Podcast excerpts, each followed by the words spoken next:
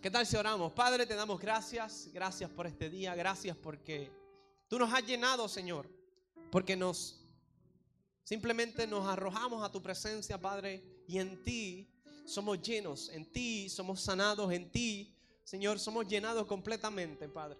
Te pedimos que hoy, Señor, no sea un día cualquiera, sino sea un día que podamos recibir algo nuevo. Estamos a la expectativa de cosas nuevas tuyas eh, y te pido que que tú sigas añadiendo a nuestra vida, papá.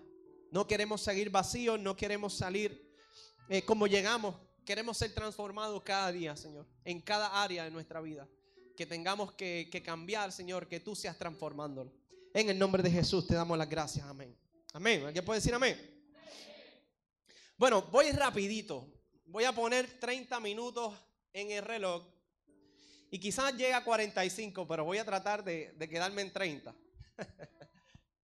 Miren, estábamos trabajando una serie que se llama, solamente dos han venido los domingos, se llama Puertas. Diga conmigo, Puertas. Y hoy vamos a estar hablando, y esto el Señor me llevó, y yo dije, Señor, ¿cómo es esto? Enséñame tú, yo no sé, ¿qué, qué, ¿por qué? ¿Cuál es la razón? Y yo creo que, que el Señor nos está llevando como casa en una temporada referente a esto que vamos a estar predicando y enseñando hoy. Se llama la puerta de la generosidad. Quizás este es un servicio donde no van a haber muchos amenes. Así que yo espero que todos los líderes que están acá en la casa me ayuden. Ustedes sí, por favor.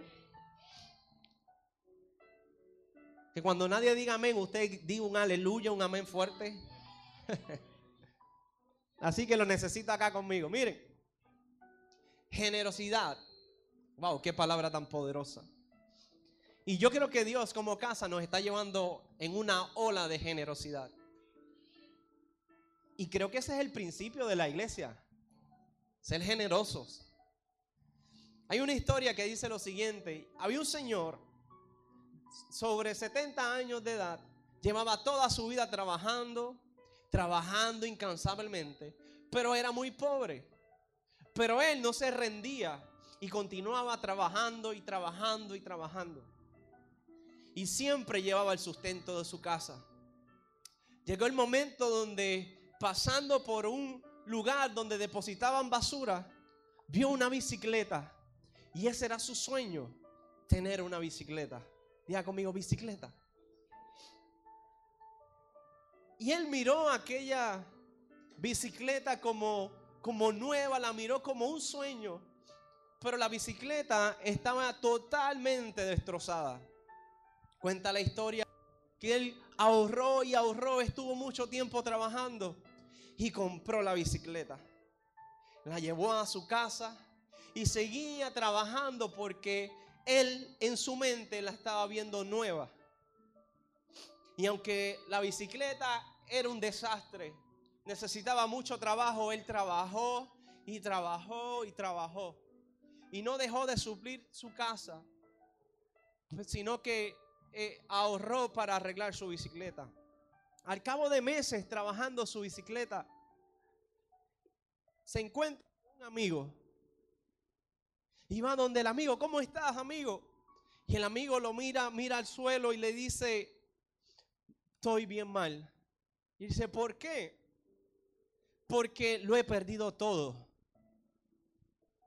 me robaron mi casa, me robaron, entraron en mi casa, me robaron la estufa, me robaron todo lo que tenía dentro y me robaron mi bicicleta. Y tú sabes que como mi negocio se trata de venta, ese es el único instrumento que yo tengo para vender y traer el sustento a mi casa. Ahora me he quedado sin nada y no tengo sustento. Cuenta la historia que aquel joven le dice, pero sabes qué, mi primo, es una historia real, mi primo me regaló una estufa y puedo hacer los tacos que yo hago. Pero no sé qué voy a hacer.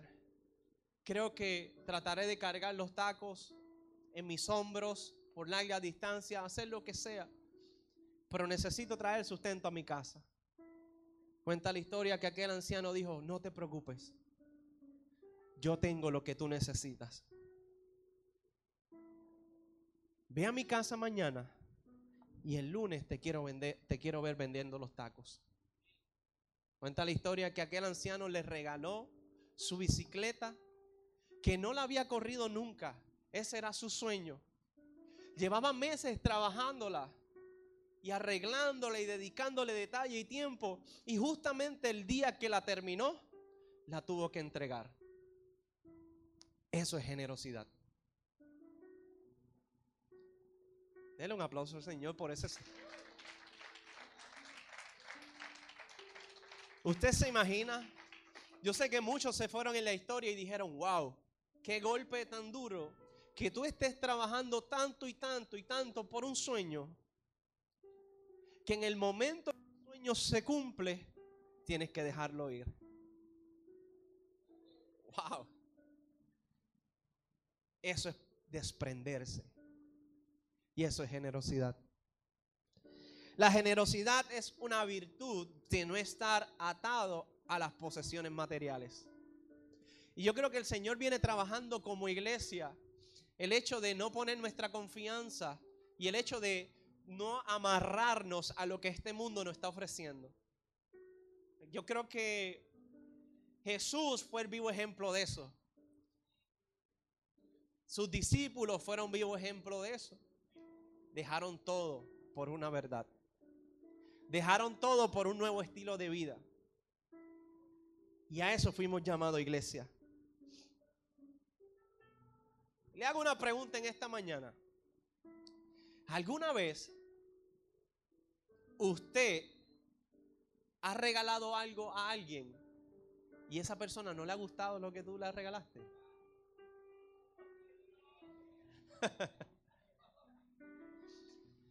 tú trabajas y tú quieres sorprenderla con ese detalle o sorprenderlo, pero de momento la cara no era como la que tú te esperabas. Tú te esperabas una sonrisa. Tú esperabas un, ay, es todo lo que yo esperaba.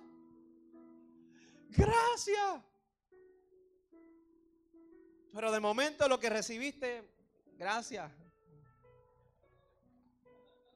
Y tú, Espíritu Santo, procésame.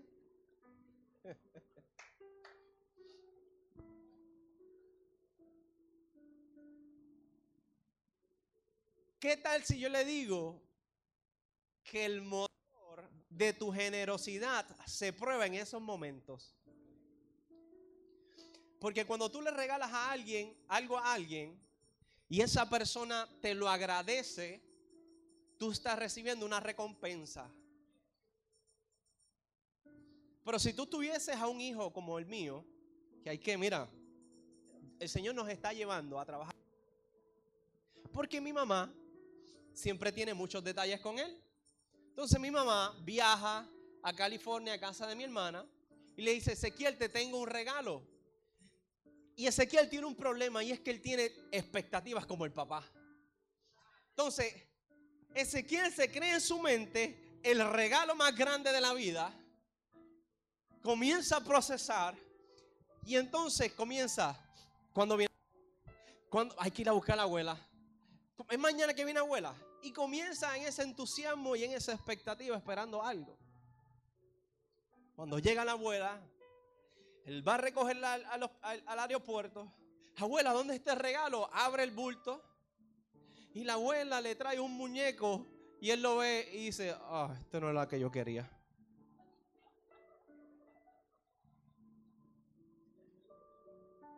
El muchachito por dos semanas llevaba esperando tenía una expectativa de un regalo.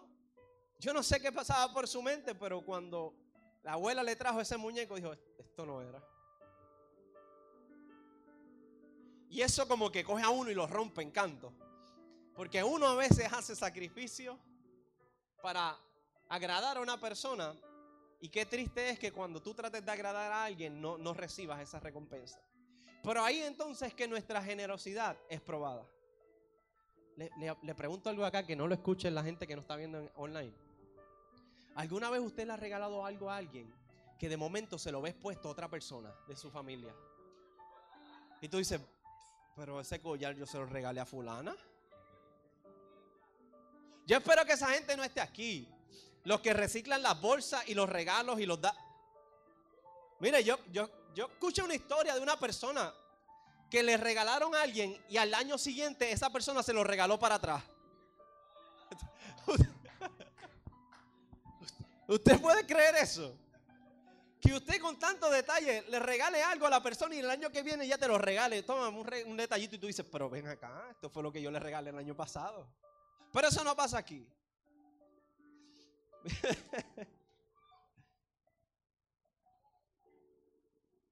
¿Ah? Yo creo que hay codazos, hay gente riendo, hay gente que ha pasado por estas experiencias. Tendrá alguien, los varones, los varones, tendrá un amigo que usted sale con él y siempre le paga, pero él nunca paga. Él nunca hace ni el aguaje de sacar la cartera para sembrarle o para pagarle el almuerzo. Es más, hay amistades que te dicen, vamos a comer. Y se sientan, cuando viene cuenta, como que pichea, como que coge el teléfono, empieza a llamar. Sí, no sé si tiene el teléfono apagado, pero hay amigos que, que por más que tú le pagas, ellos no sueltan. ¿Habrá alguien aquí? No, no echen la mano. Eso prueba nuestro motor o que nos eh, mueve hacia ser generosos cuando estamos esperando algo. O sea que, pastor, lo que usted quiere decir es que nosotros somos generosos sin esperar nada. O sea que nosotros damos algo no esperando nada a cambio. En el momento que tu motor sea, yo te doy para recibir algo a cambio, en ese momento usted no es un hombre generoso ni una mujer generosa. Diga conmigo, au. ¿Cuántos se sintieron identificados hoy? Mire, Proverbios capítulo 11, verso 25 dice, el que es generoso prospera, el que reanima será reanimado. En otras palabras, tú enfócate en ser generoso, tú enfócate en dar, tú enfócate en no eh, eh, amarrarte a las cosas materiales y suéltalas. Y hay una recompensa que viene del cielo. Entonces usted nos regala para qué? Para que le regalen. Vamos rapidito. Entonces, la eh, generosidad es la virtud de no atarnos a las cosas materiales y servir. En mi caso, en mi casa específicamente, nosotros tenemos un problema. Y es que yo estoy fluyendo, tratando de fluir con la generosidad. Pero mi amada esposa, eso es algo que le nace. Si no me creen, hay dos o tres líderes por ahí que conocen esta historia. Cuando nosotros comenzamos a trabajar los bazares o el de la iglesia, que le decíamos a la gente, traigan los artículos en buenas condiciones para vender. Cuenta la historia que un día el pastor llega al bazar y comienza a pasar por la mesa y, comienza a decir, eso se parece a mis zapatos, eso se parece...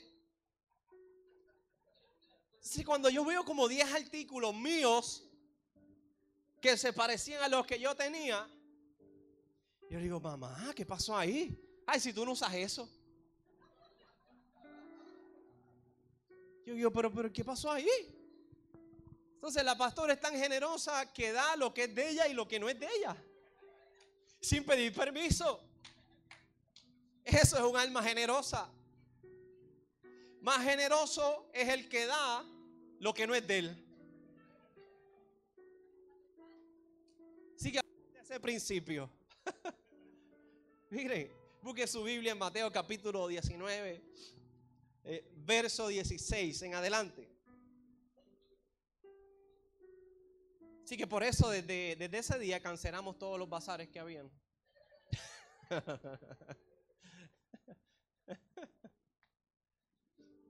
Mateo capítulo 19, verso 16. Entonces lo más triste es tu ver unos zapatos de 100 dólares vendidos en 10 dólares.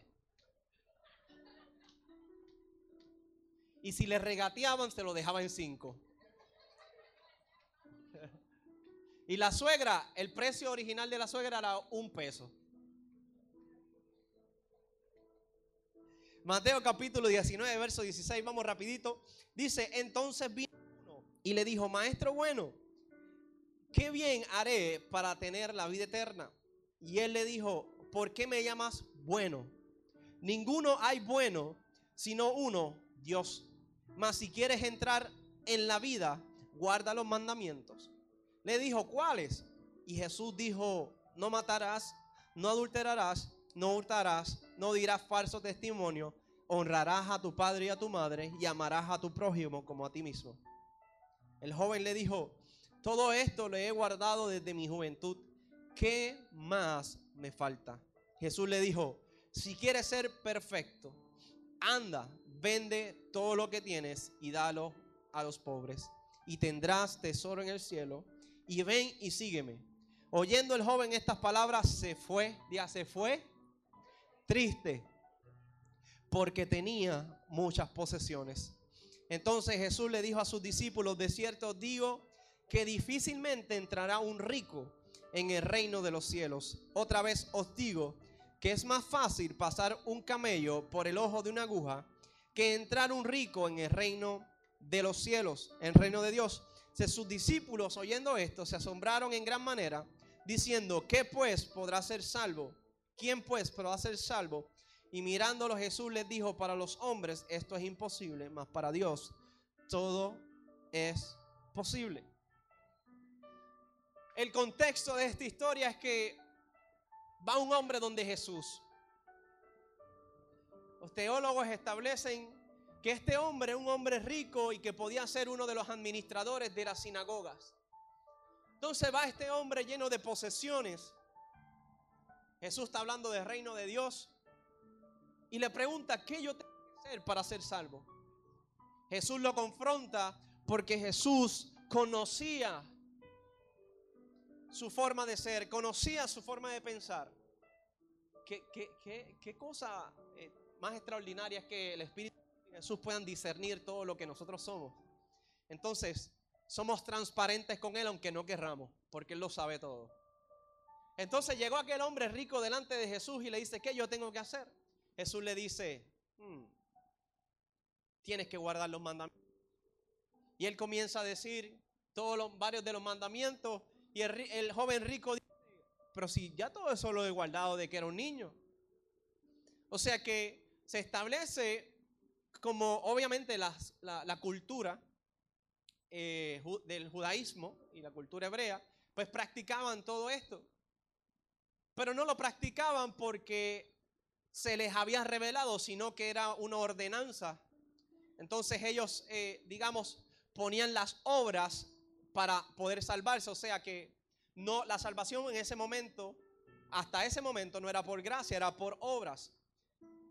Y Dios estableció los diez mandamientos para que el pueblo de Israel se salvara hasta que llegara Jesús.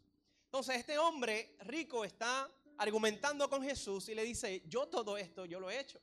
Y Jesús le dice que voló sus pensamientos y que no lo entendió. Y le dijo, vende todo. Ya conmigo, vende todo. Dijo, no tan solo vende todo, sino dijo, dalo a los pobres porque él estaba en orden en los mandamientos, pero todavía hay un hecho en el corazón. Entonces Jesús, antes de trabajar lo externo, trabaja lo interno. Las obras son cosas externas porque se pueden... Pero el corazón solo le escudriña el Espíritu Santo y nuestro Padre Celestial. Así que Jesús va directo a su corazón y le dice, hmm, yo noto algo en ti. Y es que tú tienes amor al dinero. Es que tu estatus está deteniendo el hecho de que tú puedas ser salvo. ¿Por qué? Porque amas a este mundo. Y, el contexto es el siguiente, el hombre era rico y era principal de la sinagoga. Jesús confronta su corazón y Jesús hace una eh, hace una alegoría eh, especial o una metáfora gráfica que todos han escuchado esta, esta, esta metáfora y quizás la hemos malinterpretado y hoy yo te voy a dar lo que yo entiendo y algunos otros teólogos entendemos que, que quiere decir.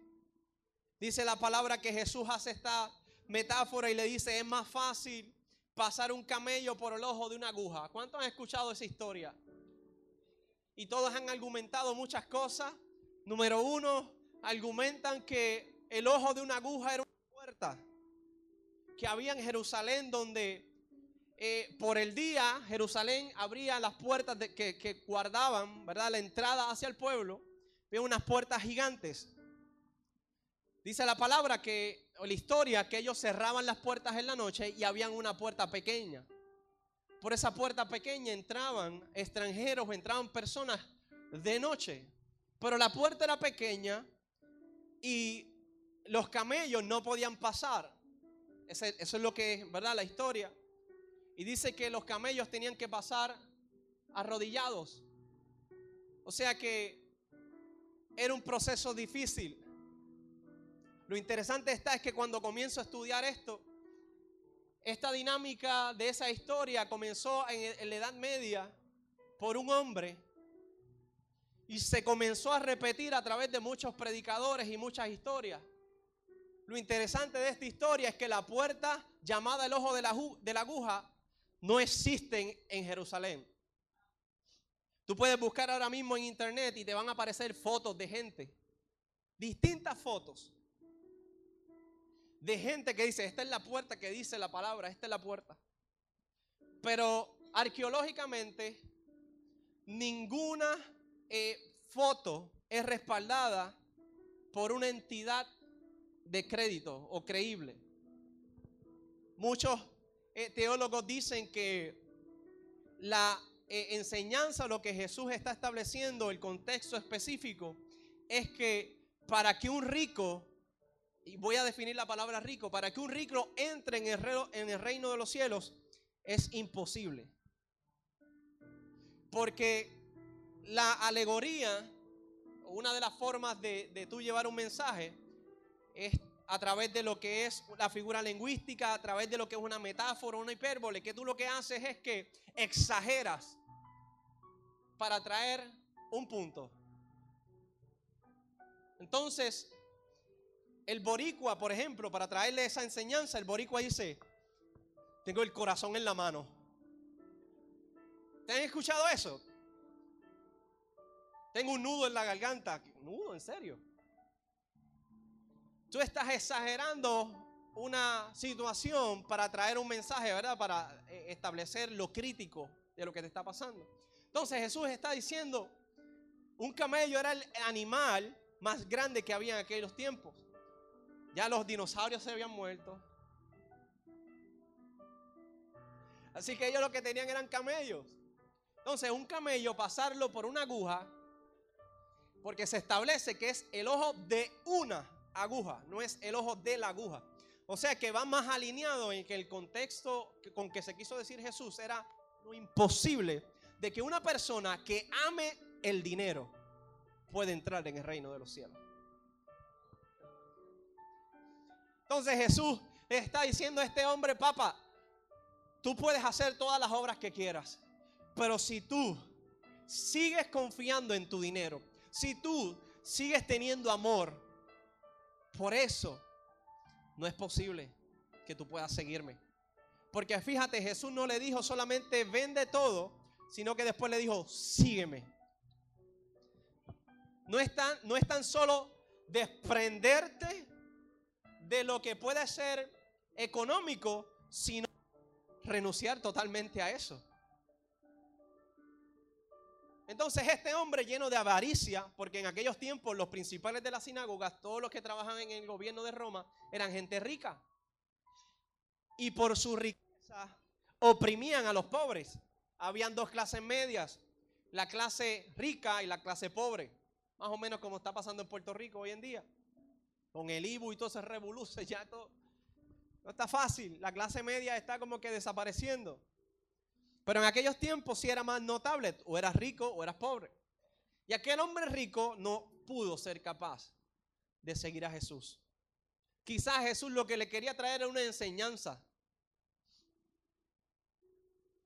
Como le hizo a Abraham, que le dijo, sacrifica a tu hijo. Y cuando vio que Abraham se disponía a hacerlo, dijo, no, tranquilo, ya probé tu corazón. So, hay veces que Jesús quiere probar nuestro corazón y nos dirige. ¿Sabes qué? A veces somos tan cabezones que nos preguntamos, el Señor pone algo en nosotros y dice, bendice a fulano que está pasando por una necesidad. Y tú dices, ay Señor, revélame si lo tengo que bendecir. Ay Señor, revélame si, si de verdad tú quieres que yo bendiga a este hombre. ¿Realmente usted quiere confirmación para bendecir a una persona? Pues usted no es generoso. Espíritu Santo. Entonces, ¿qué Jesús le quiere decir a este hombre? ¿Qué necesitamos para entrar al reino de los cielos? O para que un rico entre a los cielos. Yo quiero establecer aquí que el hecho de que usted sea próspero no tiene que ver con que no va a entrar al reino de los cielos. Usted puede ser rico y ser generoso. Usted puede ser rico y no tener amor al dinero. Porque usted ha entendido que Dios lo prospera para que usted bendiga a otros. ¿Alguien puede decir amén? Entonces nosotros estamos a base de eso. Nosotros creemos que Dios tiene pensamientos de bien, que Dios nos va a bendecir, pero que también nosotros vamos a ser generosos. Porque si la generosidad no está en nuestro corazón, entonces Dios no puede poner algo. Vamos a revisarnos. Si tú quieres enriquecerte para irte a viajar, ¿cuántos quieren viajar? Yo, yo quiero viajar. Para tener el mejor carro, para tener la mejor casa, eso está bien. Pero en el momento en que tú no, tengas un corazón bondadoso para ayudar a aquel que necesita, en ese momento es que Dios te dice, hijo, tú no estás preparado. Dice el texto en Proverbios capítulo 11 que el generoso prospera. Pues ¿dónde, ¿dónde está la gente que va a prosperar este año? ¿Dónde está? No, pero dale aplauso. ¿Dónde está la gente que va a prosperar este año? Porque hay una palabra en Proverbios capítulo 11 que dice que aquel que es bondadoso prospera. Entonces, ¿qué, qué, quiere decir esto? Es que cuando yo le doy a aquel que necesita, Dios se encarga de mí. Cuando yo suplo la necesidad de aquel que está en la calle y tengo compasión de él, Dios tiene compasión de mí. Pero mientras yo amontone y amontone y amontone, para mí es importante tener expectativas, es importante tener visión, es importante guardar. Y más uno como, como familia. Yo todo lo que hago lo hago para mi esposa y para mi hijo. En términos de, de tenerlos bien, de darle una buena educación a mi hijo, de que no sufran, no pasen por situaciones. Pero eso no quita el hecho de que yo me compadezca de alguien y pueda suplir su necesidad. Yo honro a Víctor y a Wanda y a su familia. ¿Saben por qué? Porque cuando ellos salen en evangelismo a llevarle eh, una palabra a los deambulantes, a la gente en los hospitales, ellos preparan bolsas. Mira, iglesia, ellos preparan unas bolsas que los líderes se la quieren comer. Entonces Wanda tiene una pelea porque tenemos un José, tenemos un Julián, tenemos un Eric que de momento quieren coger esas, y los jóvenes quieren coger esas bolsitas de platanutre, de doritos, de las cosas, de los chocolates. Ey, no toque, papá. Eso es para, para la gente que necesita. Entonces son, son corazones generosos que le quieren dar lo mejor. Porque fácil es dar lo que nos sirve. Pero lo que nos prueba es dar aquello que tiene valor. Entonces honramos, dale un aplauso al Señor por la vida de Wanda, de Víctor, de las nenas, Taichi y Alejandra. Mira lo que dice 2 de Corintios capítulo 9, dice, ustedes serán enriquecidos en todo sentido para que en toda ocasión puedan ser generosos. El apóstol Pablo está claro y le está hablando a los corintios y le dice, mira, Dios va a añadir muchas cosas, pero tú suple necesidades. Miren esto.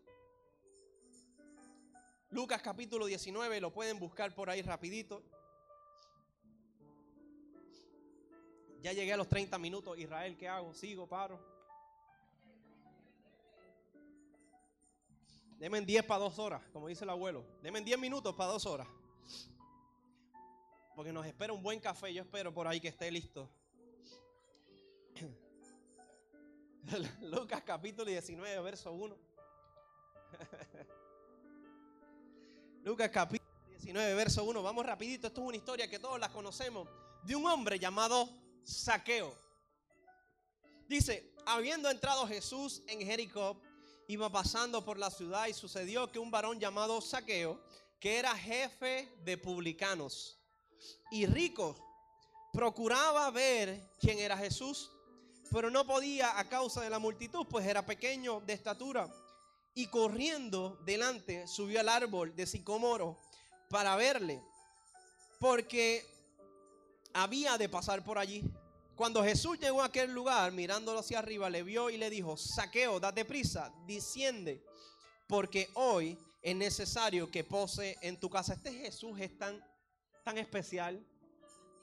Saqueo no lo invitó a quedarse en su casa, pero Jesús le dijo, yo voy para tu casa, papá. Hay un principio, es que Dios no, tú no escoges a Dios, Dios te escoge a ti. Entonces, dice, entonces él descendió de prisa y, y le recibió con gozo. Al ver esto, todos murmuraban diciendo que había entrado a posar con un hombre pecador. ¿Saben lo que Saqueo era uno de los oficiales publicanos y los publicanos se dedicaban a colectar taxes?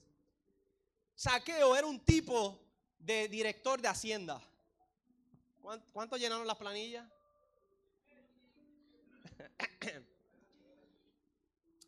Yo estuve llorando por varias semanas, pero mi hermana me ayudó ahí, legalmente.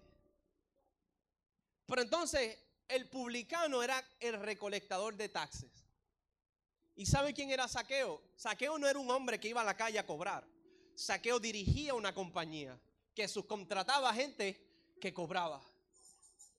Pero no tan solo cobraba, sino que se beneficiaban de ese cobro.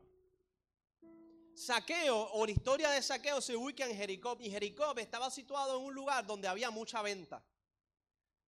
Entonces, ¿qué hacían esos recolectores, eh, recolectores de taxes? Es que, como el gobierno, ya no es un 6, ahora es un 11.5. Y forzaban a la gente a dar más para ellos beneficiarse. Entonces, Saqueo dirigía una compañía, no tan solo de cobradores de taxes, sino una compañía que dañaba y oprimía al pueblo, porque le robaba al pueblo. Entonces usted imagínese esa historia, un pillo enriquecido con toda su gloria, ve que el maestro viene, no lo había conocido, escucha quizás de Jesús y comienza a ver la multitud y, todos han predicado sobre lo que hizo él, que se trepó al árbol, etc. Pero lo que me llama la atención es después, cuando Jesús lo ve, siente su fe, siente sus expectativas, hablamos de expectativas. Las expectativas atraen los milagros. ¿Alguien dice amén? Entonces, Saqueo estaba ya haciendo lo imposible por ver al maestro. El maestro se, se enfoca en él, lo mira y le dice, bájate papá que yo voy para tu casa. Hoy me quedo yo en tu casa. Yo quiero decirle que Saqueo no tenía una casita. Saqueo era rico. Diga conmigo, rico. Pues Saqueo vivía en Palmas del Mar. Tenía una casa de tres pisos. Tenía siete cuartos tenía control de acceso, tenía carrito de golf. ¿Cuántos han guiado carritos de golf? ¿Cuántos han chocado? No, levante la mano. Entonces Saqueo tenía carritos de golf. Y yo me imagino que de momento le dijo al maestro, ok, mira mi guardaespaldas, ábrame camino por ahí. Y la gente comenzó a pensar, pero, pero no es este el Cristo, no es este el hombre que está predicando que es el Hijo de Dios. Y entonces se va a quedar en casa de un hombre que le roba al pueblo. Jesús nunca va a los lugares para complacer a la gente. Jesús va a transformar gente. Entonces Jesús no se mezcla con los pecadores para ser parte de su pecado. Jesús se mezcla con la gente para transformarla. Gloria a Dios. Hoy me estoy votando en la predicación. Hoy sí, hoy sí. Entonces, miren esto. Eh, el publicano no cobraba impuestos para dárselos al imperio romano. O sea, yo te cobro y se lo doy al imperio. Dice la historiadores que los publicanos le pagaban, al le pagaban impuesto al Estado y ellos cobraban lo que ellos querían. Serán chanchulleros. Yo pago por 500 transacciones, pero cojo al pueblo y le cobro lo que a mí me da la gana. Y no puedes pasar esa mercancía si no me da. Entonces se estaban hartando de dinero, oprimiendo al pueblo. Entonces, miren esto, saqueo, por el hecho de ser publicano, no podía ser parte de la iglesia. No podías ir a la sinagoga. No podía sentarse en una iglesia a escuchar un mensaje bonito ni alabar al Señor porque era excluido por su profesión. Entonces cuenta la historia que, dice, que después que el Señor eh, Jesús le dice, date prisa porque hoy es necesario, es necesario que pose yo en tu casa. Entonces dice, él descendió de prisa y lo recibió con gozo. Al ver esto, todos murmuraban diciendo que había entrado a posar con un hombre pecador. Entonces Saqueo, puesto en pie, dijo, le dijo al Señor, he aquí, Señor, la mitad de mis bienes doy a los pobres. Y si en algo he defraudado a alguno, se lo devuelvo cuatro veces.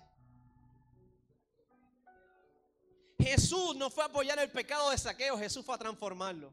Cuando tú estás en la presencia del Padre y tú realmente quieres una transformación total, a ti no te importa lo que tengas que perder. Al hombre rico le preocupaba y decía, yo no me puedo desatar de toda mi riqueza porque eso es lo que me da nombre. Pero en el momento que a ti no te importe lo que diga el mundo de tu nombre y comiences a seguir a Jesús, tú eres como saqueo. El rico decía, no, esto, esto, es muy difícil. Yo mejor prefiero no matar a nadie, prefiero no, no, no hacer ciertas cosas, amar a mi prójimo, pero no me quite mi nombre. La generosidad se trata de perder tu nombre aquí en la tierra. La generosidad se trata de perder tu estatus por no perder el cielo. Eso merece un amén. Que la gente no te reconozca quizás por, por lo que tú has logrado. Que te pueda reconocer aquellos que realmente reconocen lo que es de Dios por lo que tú haces para el reino. Entonces, saqueo, que era más pecador que el hombre rico, se le fue revelado el reino. Y hay una diferencia en tú venir a la iglesia y otra diferencia en que Dios se te revele. Porque la gente que, que viene a la iglesia solamente por hacer un checkmark y por sentirse bien, y me perdonan, que hay una llaguita que toco. Pero yo, yo era así. Les cuento mi historia ahorita. Si venimos a la iglesia por hacer un checkmark o por decir, eh, eh, em, estoy en obligación de ir, y Jesús no se nos revela, entonces no estamos dando los cambios y las transformaciones que realmente pasan cuando yo choco con Cristo. El joven rico no se le fue revelado a la persona de Cristo, pero saqueo sí. La avaricia, el amor al dinero, el amor a las posesiones materiales le, fueron como una venda que evitó que él viera y se le revelara la persona de Jesús. Miren esto. Jesús, Jesús está pasado. Tras que se invita a su casa, tras que se le revela y saqueo, eh, miren esto, la ley en Deuteronomio y en el libro de los Éxodos habla que si te cogen robando, tú tienes que darle doble a la persona que le robaste. La ley te dice que tienes que darle, que retribuirle. En Deuteronomio habla que tienes que retribuirle 20% o la quinta parte. Si tú le robas a alguien o si tú quieres eh, un arrepentimiento de pecado, tú tienes que retribuirle un 20%. Saqueo no le dio 20%. Saqueo dice que si le hizo daño a alguien, yo le voy a dar cuatro veces más de lo que yo hice. Yo no voy a devolver el 4% porque eso me obliga a la ley. Pero el corazón, pero la transformación, pero la generosidad me lleva a pensar más allá de lo que es mi obligación. Se lo voy a decir en otras palabras. La generosidad va más allá de la ley. La ley le decía 20%, el saqueo le dijo cuatro veces más se lo voy a dar. Porque la persona que es verdaderamente transformada no le importa la ley, no le importa lo que, lo, lo que tiene materialmente y está dispuesto a darlo todo por Jesús. Digan un amén fuerte. Entonces, mira lo que dice, mitad de mis bienes doy. Si en algo he defraudado a alguien, le devuelvo cuatruplicado. Espíritu Santo. Yo declaro ahora que el enemigo se tiene que regir por esa ley y todo lo que te ha robado te lo va a devolver cuatro veces más. ¿Alguien dice amén? Oye, ahí subieron los amenes, pastora. Lo que estamos en la ley de Dios, nos rodeamos de su ley.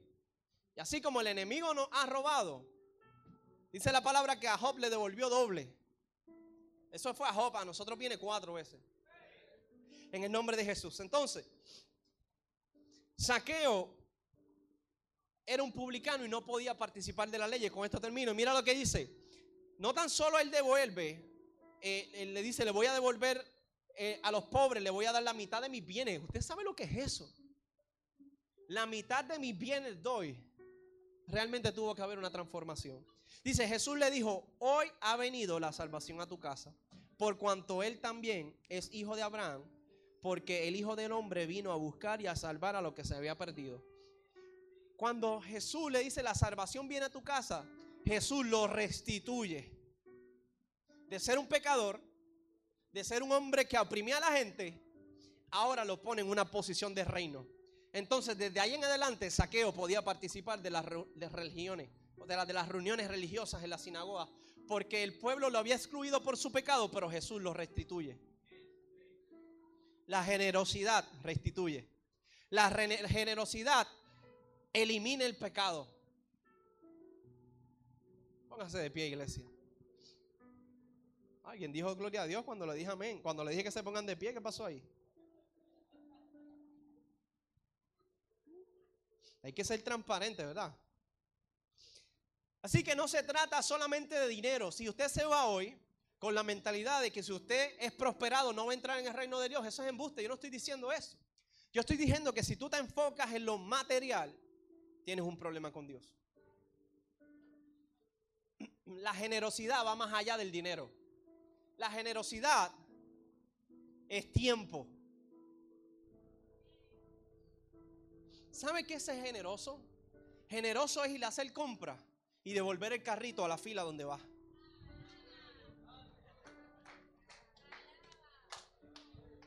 Drop the mic.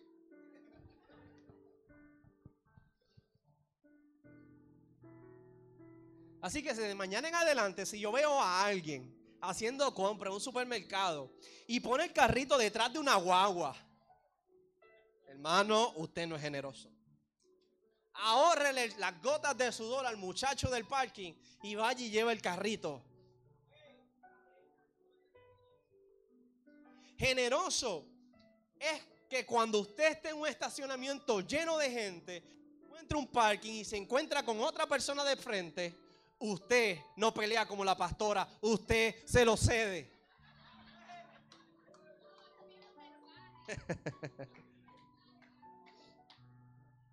hay casos y hay casos. Hay casos donde te dice, donde nos ponemos, yo no voy a dejar que me roben las bendiciones de Dios, yo peleo por mi estacionamiento. Todo depende, tú tienes que tener buena relación con el Espíritu Santo. Cuando el Espíritu Santo te diga, dáselo que esa es una mamá con siete niños. Tú fluye. Tú fluye. Pero cuando es un chamaquito, tú dices, Padre, en el Espíritu Santo, no me dejo robar la bendición. Aquí peleamos. No, no diga eso. Miren, es darle la fila, darle el espacio. Si usted llega a tiempo o llegan los dos a una fila, no importa si es la fila de energía eléctrica y la cajera está de break, de su tercer break del día, usted se adelante. Eso es ser generoso. Ay, Dios está hablándole a alguien. Ser generoso es cuando usted ve a alguien que se para en la calle con una goma explotada, con un choque y usted puede detenerse. Pero por favor,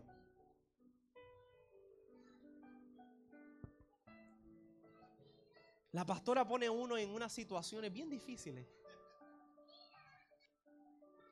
Porque los otros días veníamos para acá Y hay un carro literalmente volcado.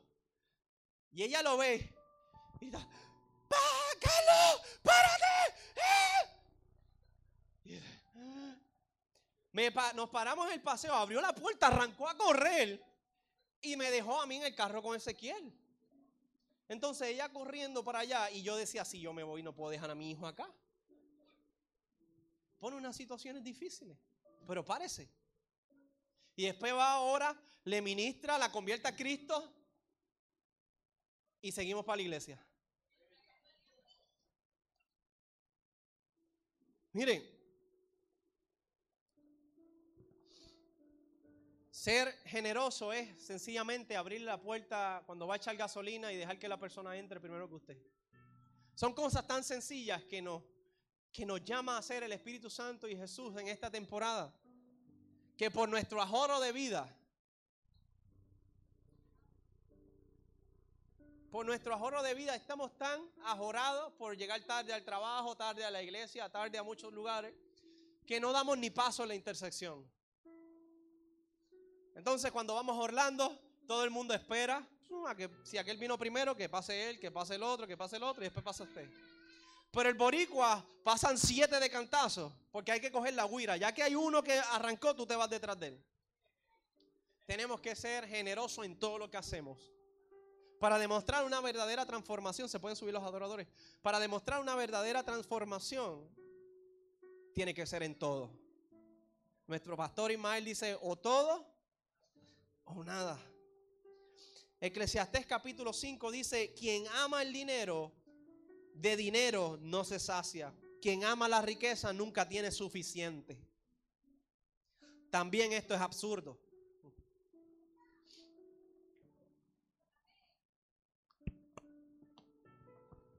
¿Cuántos han recibido algo de parte de Dios? Quizás hoy no era un mensaje como usted venía a llenarlo de fe, pero es un mensaje de transformación. Porque de aquí vamos a salir hoy con una mentalidad distinta. De aquí vamos a salir hoy a entender cuál es el verdadero rol de la iglesia cristiana. Suplir necesidades. Jesús, estando con cinco mil y un poquito más, no los dejó hambrientos y les dio de comer. Mm. Lo hizo dos veces. Esta gente lleva tanto tiempo escuchándote y ahora se van a ir. Jesús dice, no, no, tranquilo. Yo les voy a dar de comer. ¿Cómo? Si son cuatro mil, cinco mil boricuas que esa gente come como lija, como lija nueva. Tranquilo. Dios siempre provee. Así que en el nombre del Señor, vamos a, cambiar nuestra manera de pensar. Y hoy comienza una revolución en la casa. Porque comenzamos a dar. ¿Alguien dice amén? Comenzamos a dar. Y por cuanto damos, no esperando nada a cambio, Dios añade. Dios va a comenzar a añadir por tu corazón. Dios va a comenzar a añadir porque no estás esperando una retribución, sino que das eh, eh, soltando y desprendiéndote.